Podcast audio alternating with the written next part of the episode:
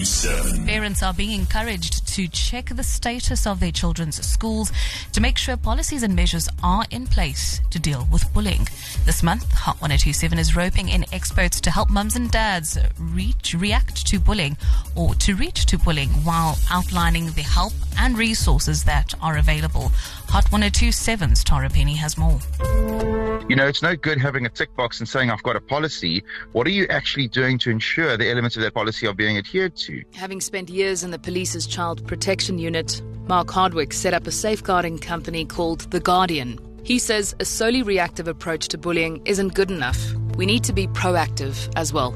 It starts with the grown-ups, leading by example. And we want to create a place where everybody is respectful of everybody else.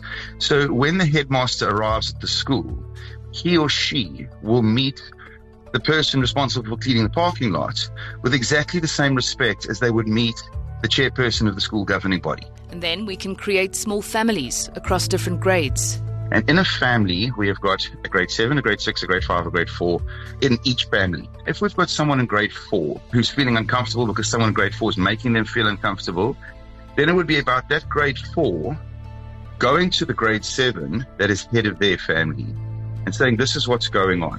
The grade seven can then go to the grade seven who's head of the other family and get that grade seven to speak to the grade four. Mark says parents can contact the Guardian and get them to investigate the safeguarding status of a school free of charge. Parents don't want to be the guys that kind of ruffle feathers. So we've said, okay, cool. Get, let us, let us know that you want to ask the question. I will ensure your anonymity in the question, but I'll come back to you and let you know where your school sits in this space. Tara Penny, Hot ten twenty-seven News.